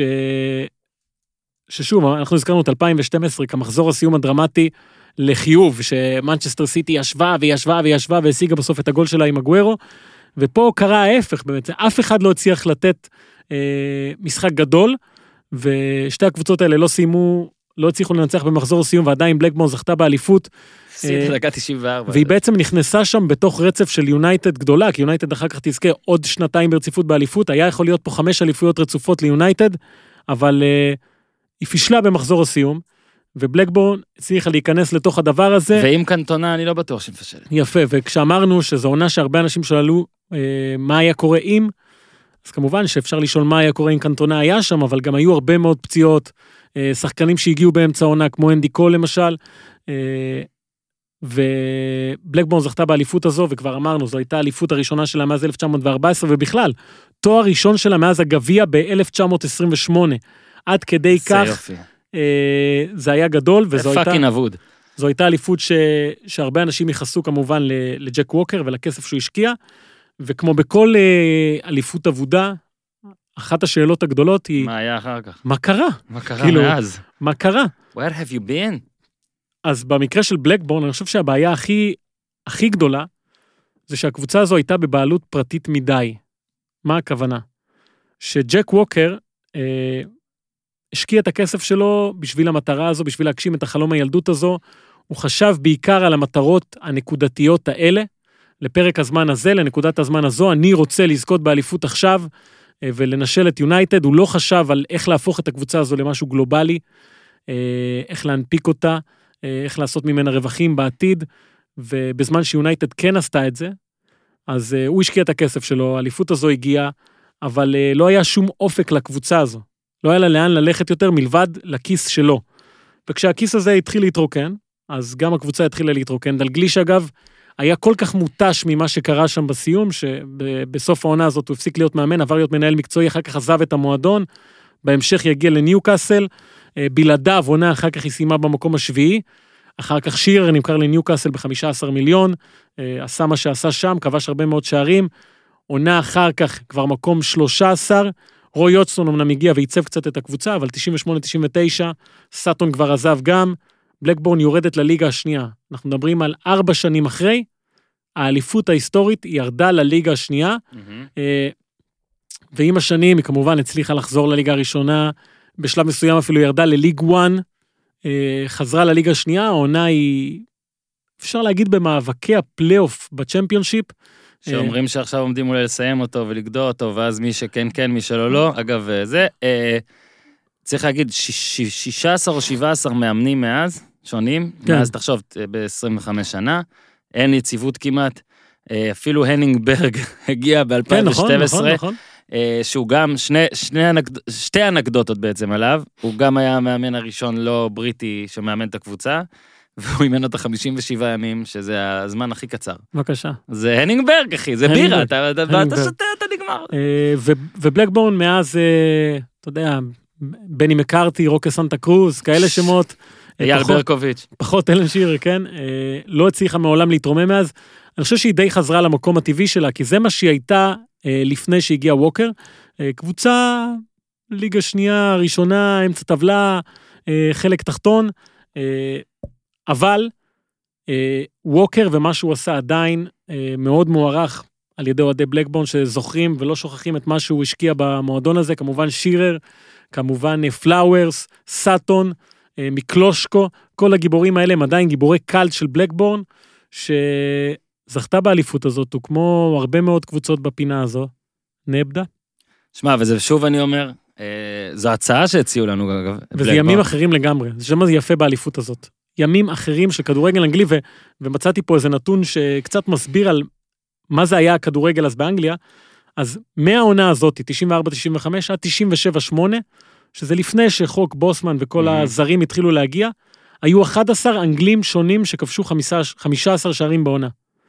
אוקיי? ב- בשלוש שנים, אחד עשר אנגלים, כן? זה אה, סתם אני, אתה יודע, אפילו סאטון היה שם ברשימה הזאת. כן. Okay. מאז אלפיים ואחת עשרה ועד היום, שזה תשע שנים, רק חמישה אנגלים עשו את זה, שזה הרי קיין, ג'יימי ורדי, צ'רלי אוסטין, דניאל סטאריג' וכמובן וויין רוני, אז הכדורגל אז היה, תשיג את האנגלים הטובים ותצליח. היום תביא לאנגלים... תבריח, תשיג את הזרים ואת האנגלים תבריח. תבריח את האנגלים הטובים לגרמניה, ותרוויח, אז היה כדורגל אחר, ובלקבורן עם ווקר ודלגליש, הצליחה באמת להביא חבורה של בריטים, אנגלים, הנינגברג אחד, ולבנות קבוצה ששיחקה את הכדורגל הכי אנגלי שהיה, אז אנשים פרשנים מגדירים את האליפות הזו, כאליפות הבריטית האחרונה, או משהו בסגנון הזה, כמובן שמנצ'סטר יונייטד אז גם הייתה קבוצה מאוד אנגלית, אבל עדיין היו לשחקנים, אמרנו גם את קנטונה, גם את שמייקל, כל החברה האלה, אז זו הייתה בלקבורן של תשעים וארבע חמש. ושוב, בחירה מצוינת, ותודה לאנשים שולחים לנו הצעות, היה לנו כן. בהתחלה את הארבע הצעות שלך, כאילו שלנו, ואנחנו כן זולגים והכל, וחשוב להגיד, כי יש מלא שאלות, למה זה, למה זה, אנחנו גם רוצים את הסיפור. כן. אה, מן הסתם, כל ההצעות שלכם טובות, זאת אומרת, אין הצעה רעה, אנחנו ננסה להגיע לקו השתי הצעות, תמשיכו, ויש כבר הצעות לפחות שתי קבוצות ישראליות, אז נראה גם איך נעשה את זה אולי. אגב, הפועל חיפה, הרבה כן, אנשים מציעים. הפועל חיפה, בני יהודה, קריית שמונה. סיפור אישי על הפועל חיפה כן. שנתה עונה. אז זה כאילו אתה תשרוף אותה, אוקיי. לא, לא, לא, ממש לא. אוקיי. אני עוד מכבי חיפה, כן? זה... וואלה. בטח באותם שנים הייתי... הייתי שיחקתי בביתר חיפה, אז אפשר היה להיכנס למשחקים דרך החדר הלבשה של ביתר חיפה, בחינם. אבל יש לי חבר, נקרא לו יוד, שאבא שלו היה עורך דין של הפועל חיפה באותה שנה. וואלה. מי שרוצה לברר את השם, ימצא את הדרך שלו. עכשיו, הוא היה מזמין אותי למשחקים, ואני הייתי בא רק בגלל שבהפסקה היה קייטרינג של חלד הדאווי. חלד הדאווי, אחלה אוכל בחיפה, וכל העונה הזאת של הפועל חיפה, הייתי בא, רוב הזמן הייתי אוכל, אבל עדיין הייתי רואה את המשחקים, וזו באמת הייתה קבוצה אה, מדהימה בעיניי. אני חושב שאוליאנו ומילנקו זה... רוסו. אה, בסדר, רוסו עדיין פה. אוליאנו ומילנקו זה זרים שאתה לא תמצא. עבודים. אה, ויש לי הרבה מה לספר על העונה הזו. בזכותה, אגב, השגתי חולצה של ולנסיה, וקישוטים של קלאב ברוז' כל מיני משחקים שהיא שיחקה באירופה, אז תודה רבה ליוד ריינפלד, על התרומה. זה כמו פטיסטוטה בסרטון שעשית. כן, שואל אני קורא לו, זהו, היינו תמיד מקניטים אותו, כי אתה יודע, אוהדי מכבי חיפה, שיש להם פתאום בחבורה אוהד הפועל חיפה, זה מישהו לרמוס. באמת, אליפות עבודה, ועכשיו שוב, אז זו הייתה העונה של בלקבורן, מקווים שכיסינו הכל, תשלחו לנו הערות, דברים שפספסנו, דברים שאהבתם והכל. כן, ובוא נבהיר שעוד הליגות חוזרות, כן, לסוף שבוע ספרד, שבוע באנגליה, אחר כך איטליה גם. כן, אז בוא רגע נספר בקצרה. איטליה גביע וליגה. אתמול, ביום שלישי, עדיין לא סגור מתי זה יעלה, אבל היה לי הכבוד להשתתף בקונפרנס קול עם חבר שלך, דייגו פורלן. את האמת זה היה מגניב, כמה חבר'ה והוא, שאלתי כמה שאלות, הוא ענה, רק נספר, לליגה לוקחים מאוד ברצינות את כל הקטע הזה, גם בשיתוף פעולה בישראל, מדינות אחרות, זה היה יפה מאוד לראות. פורלן לא ענה, נגיד, על שאלות שקשורות למי תזכה ברצלונה או ריאל, או לכל מיני הבדלים לגביהן. הוא כן אהבתי שהוא אומר שאין מה לעשות, דברים משתנים בגלל הקורונה, שאלו אותו אם לדעתו צריך לשחק בלי קהל בכלל, או לא עדיף לו לשחק, אז הוא אמר שאין מה לעשות, דברים משתנים וזה קורה, ואנחנו גם צריכים כבני אדם להשתנות, ואהבתי את זה מאוד. אצלו במונטווידאו, הוא אמר שדווקא לא ממש מרגישים כבר, זה ממש, זה לא תקף שם חזק מדי, בטח לא כמו בברזיל, ארגנטינה, וכל מיני מקומות כאלה. אקוודור, אקוודור. כן, עקצתי, אמרתי לו, טוב, אבל לא שאלנו אותך על מכבי חיפה, הוא כן זכר, זה הגול הראשון שלו באירופה, הגול נגד מכבי חיפה. שהוא עוד היה פורלורן. כן, פורלורן. בכלל, אחלה שגריר של הליגה, אני בטוח שזה גם מתגמל יפה. כן, משהו קטן על הליגה הספרדית, דיברת על קהל או קהל, אז ראינו איך חוזרים במקומות מסוימים, אז מה שיפה אצל הספרדים, שנגיד הליגה הגרמנית הייתה הראשונה הגדולה שחוזרת אחרי פגרה, אז הספרדית היא הראשונה שחוזרת אחרי הגרמנית, זאת אומרת שיש לה אה, נקודת מבט, ויכולה להסיק מסקנות, והיא הסיקה מסקנות שאת הרעש של האוהדים אפשר להכניס, אבל צריך גם לעשות משהו עם הקהל, ומה שהם עשו, הם משתפים פעולה עם E A Sports, It's in the game, It's in the game. אה, והם ישימו קהל וירטואלי. יפה מאוד. אה, לבחירתך כמובן, שתדע, הצופה, אני לא יודע מה יעשו פה. זה הרעיון שלי. אני לא יודע מה יעשו לא פה, וואן זה הגוף המשדר, האם הם יקחו את ה... פורמט לשים קהל וירטואלי, או לא, בוא נה, שישימו אותי. זה נתון לבחירה, שישימו אותך. אתה יודע כמו ב-N B A לייב שעה, שפתאום אתה רואה שכל שבעה עשר אנשים יש אותו בן אדם. כן, כן, ברור. רגע, הילד ההוא לובש צהוב או זה, אז אולי ישימו אותי. זה מה שספרדי עשו, מתחילים עם הדרבי של סביליה, שזה המשחק כאילו הכי גרוע בלי קהל. כן, מה, למה? זה משחק שמתקיים בגלל הקהל שלו רוב הזמן. אבל עדיין. אבל אין מה לעשות, אגב, נשאלה גם הגברת מרתה, ששאר השמות שלה שכחתי, מרתה דה בנידו מורנו, שהיא הנציגה בישראל, אגב, אחלה תפקיד, נציגת לליגה בישראל, מה זה?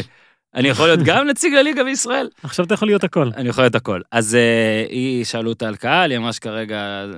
אגב, הם מאוד מאוד רוצים להחזיר קהל. כן, אתמול היה דיווח פשוט. אתמול היה דיווח בספרד, אז הם רוצים להחזיר את הקהל, גם בארץ יש, אני מקווה שגרוטו וכל החבר'ה לא יערסו גם להם ויאיימו עליהם על כל התקהלות וזה, אבל בסדר. ועכשיו, אגב, גם בשיחה היה מצגת, היה נעשה, אבל ועכשיו אנחנו רוצים לחזור קצת. כן, למרסל שייפה. אז רגע, בואו רק נזכיר, בפרק השלישי דיברנו על וולפסבורג, אנחנו מפצירים במי שלא האזין לפרק, אולי תאזין לו קודם, על וולפסבורג, ואז תחזרו לכאן. שיחה שהקלטנו עם, עם שייפר, על, על דברים שדיברת ודיברנו בפרק, אופמן, על צמד החלוצים של וולפסבורג, שהיה לא פחות קטלני מצמד okay. החלוצים הזה, ה-S A S הגרמני, טוב, לא, זה לא טוב, צמד החלוצים שלהם, המסע, הכל, מתי הוא האמין, איך זה הרגיש, וגם אגב כמנהל מקצוע היום, מה הוא לוקח מאז, okay. ועד כמה ריאלי יהיה לחלום על דבר כזה שוב, אז uh, הנה הקטע שלנו עם uh, Marcel Schaefer. Okay, sir, so, uh, you know, like, eleven years has passed, and now you're in another position, but still in the same club.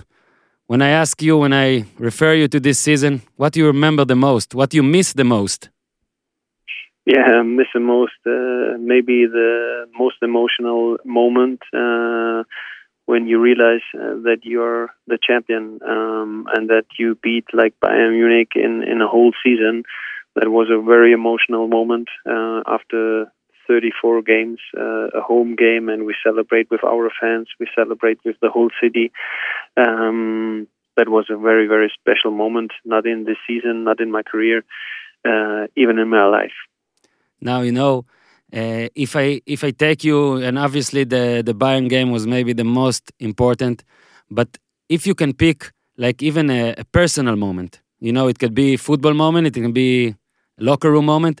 What's the moment you remember the most? Like when you will tell your grandkids, I don't know, about this season. What's the first yeah, thing? No, it was it was after the Bayern Munich game. Um, it was, oh, for sure, we celebrate a, a huge, a huge and important win because it was a huge step. But the most important thing was for our mindset, because after that game, uh, we realized, okay, it is really possible. We can... We can realize a, a huge dream for, for every player, for the whole team, for, for the coaches, for the employees, and even for, for the whole club, that we can create something really special, even in the history of our city. And that was the commitment of, of, of the game, or after the game uh, in the locker room, that we said, okay, now we really have the chance to win the championship, and we will do everything. We will do one hundred percent to to get the chance to to win it. Now, now, in the beginning of the season, there were Hoffenheim and, of course, Bayern always there. But nobody thought about Wolfsburg. We even asked, you know, we, we asked an Israeli player that played there in Mönchengladbach this season, uh, Gal Alberman, and he even said, nobody spoke about Wolfsburg in the beginning. Tell me the truth, like in the summer of the beginning of the season, did you even, like, talked about, I don't know, like, top four, top three? What, what did you talk about in the club? Yeah, we had a very, very ambitious coach, uh, yeah. and he talked about the Champions League. And for us, uh, after many, many years without uh, being in Europe, um, it was it was a huge step to be in the Europe League, or it was at that time UEFA Cup. And our goal from the team was to to achieve um, the Europe League places or UEFA Cup places again. And our coach always talked about the Champions League, even when we were on the number nine place uh, at the second or at the start yeah. of the second half of the season. And he always said, "I'm not here in Wolfsburg to to play just in the Bundesliga. I'm here to win titles. I'm here to play at the top, and that means Champions League." For us, it was a little bit unrealistic, um, but with every win, um, our confidence raises and raises, and, and that was really um, a huge season for, for every player and a huge season for, for the whole team. Yeah, I want to talk to you about two specific players, uh, Dzeko and uh, Grafice. And you know, like, uh, nobody scored, no, not other duo scored more than them, not before, not since. You had a great, great, great location to watch them yep. this season. What can you tell me about, you know, the combination of the two, or at all, you know, like both of them? Yeah, I mean, it was a perfect combination, perfect combination, um, because that was unique in the history of the Bundesliga, um, because they still have the record with the most uh, uh, goals uh, in, in one season from two strikers. And I have to add something, because it was only not only them, it was a triangle uh, with our number ten, Misimovic. And I think they were really special, and they were definitely the key factor with our coach for, for winning the championship title. And all the other ones, we just work. Work, work, work. What was what was the slogan of our coach? And the triangle in the offense was definitely the difference to all the other teams in, in that season. Yeah, you know, like uh, Grafice twenty-eight goals, and uh, Dzeko twenty-six goals, and Misimovic twenty-two assists. And when you look yeah. at the games, all of your games, it's like five one, five three. Even your losses in the cup was like, I think it was the loss like yes. five two. Yeah. What was so yeah. different in this season for Wolfsburg? You know, so, you know, the attacking football, but in like a crazy way. Yeah, so I think we were definitely um, the team with the best fitness level, with a lot of distance. Um, that was always like the slogan of the coach. You have mm-hmm. to work, you have to work, you have to work um, to be successful. And for sure, the difference was always our offense triangle. That was that was a huge factor, and we never stopped. You know, there are a lot of teams. If if you are two or maybe three zero in front, um, maybe they will slow down a little bit regarding maybe to some more games. Um, but we never stopped. Yeah. We ran always ninety, ninety-five minutes. Yeah, and, and mo- want to achieve as much goals as possible. Yeah, and I think, you know, the most amazing stat is that, like, this, your second half was a lot better than the first half, which was also good. Yes. But, and also in games, you had a lot of games of first half, you know, decent, but second half, you exploded. That also, exactly. You know, what is it like? Fitness, mentality, combination fitness. Of the two? Both, both. Yeah. Fitness and mentality. We never stop, and we never stop because we had the best fitness level. Yeah. Now, now you, you said it was hard to believe at the beginning. May I ask, who's the player that believed the most, or who was the first to believe? Like, who's the first player that said, whoa, we can win this year? You remember? Andrea Bocelli. Ah, yeah? Yeah. All right. Italian guy. now, now, now you're general manager, and, uh, you know, after this title, it's only Bayern and Dortmund. And now you're in a yes. different job. Uh, from what you learned, also in this season, but also the time that passed, what the, like the Germany, yeah. the Wolfsburg fans, but also uh, Bundesliga fans, when we can expect another winner? Maybe like... Yeah, I hope, to be honest, I hope as soon as possible. But right now, if you see the top teams, uh, Bayern Munich, Borussia Dortmund, maybe uh, R B Leipzig in the next years, um, there's a huge difference, to be yeah. honest. Um, the single quality of all the players, there's a difference between the other teams in, in the Bundesliga. Um, with all my respect, um, every other team has good players or very good players too, um, because they're in the in the first league in Germany.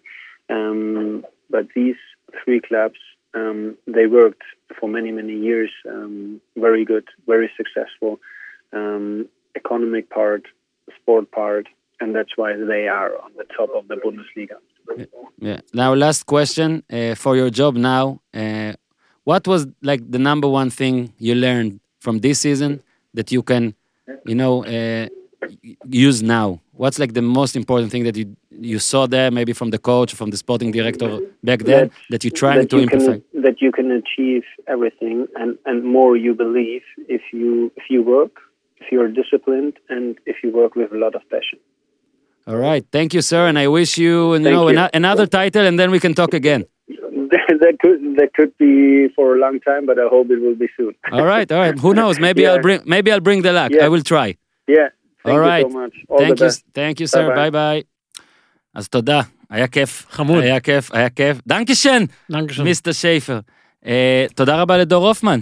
בכיף. על ארבע אליפויות עבודות and counting. ואגב, אמרת הליגות חוזרות והכל, אני לא בטוח שנפסיק את זה לגמרי כשהליגות יחזרו, אנחנו מדי פעם נחזיר, מדי פעם נעשה, יש כן. לנו הרבה... יש, שט... יש לי הרבה רעיונות. יש לנו שטח לחסות, אמנם כן. לא, לא צפויה להיות פגרה ארוכה פעם. אגב, מישהו הציע יפה, כן. מישהו הציע יפה, גם לא רק ליגות. כן. אפשר לעשות פורטו, יוון, כן. באליפות אירופה. כן. יו... אגב, יוון אנחנו בוודאות עושים, אני כבר התכוננתי. אנחנו כבר התחלתי להכין, כולל עיתונאי ישראלי שזוכר הכל גם ככה, והיה ביורו הזה, והשם שלו מתחרז עם דון פפיקם. אה, ידעתי. אז לא, תקשיב, פגשתי אותו באיזה, זה עוד היה לפני קורונה, בבלומפילד, ויצאנו לדבר איזה רבע שעה, עשרים דקות, תקשיב, ועדיו זוכר הכל כאילו. זה כאילו אני פותח גוגל, מסתכל על ויקיפדיה נגיד על זה, והוא פשוט זכר שם הכל, הוא היה שם וזה, זה... אין הרבה מה לזכור, כל משחק אחד אפס מנגיחה של חריסטר. אתה לא טועה, יודע מה? אולי ננסה לדבר גם עם קצורניס? שדיברתי איתו פעם. מה עם קרגוניס? יודע מה? אנחנו נדבר עם קרגוניס, כי איתו דיברתי. אוקיי, תודה. ולא עם קצורניס. אז תודה רבה לדור הופמן, תודה רבה לשייפר, להקשיב לפרקים שכבר היו, ולא להקשיב לפרקים שעוד לא הוקלטו, זה המסר הגדול. תודה לביר בזאר. בהחלט. ביר בזאר סי או איי אל. להזמין, קוד קופון, הפודיום. איתי, תעשה טוב גם אתה, הבאתי לך מגבת לאפצ'י הבא שלך. תעשה טוב.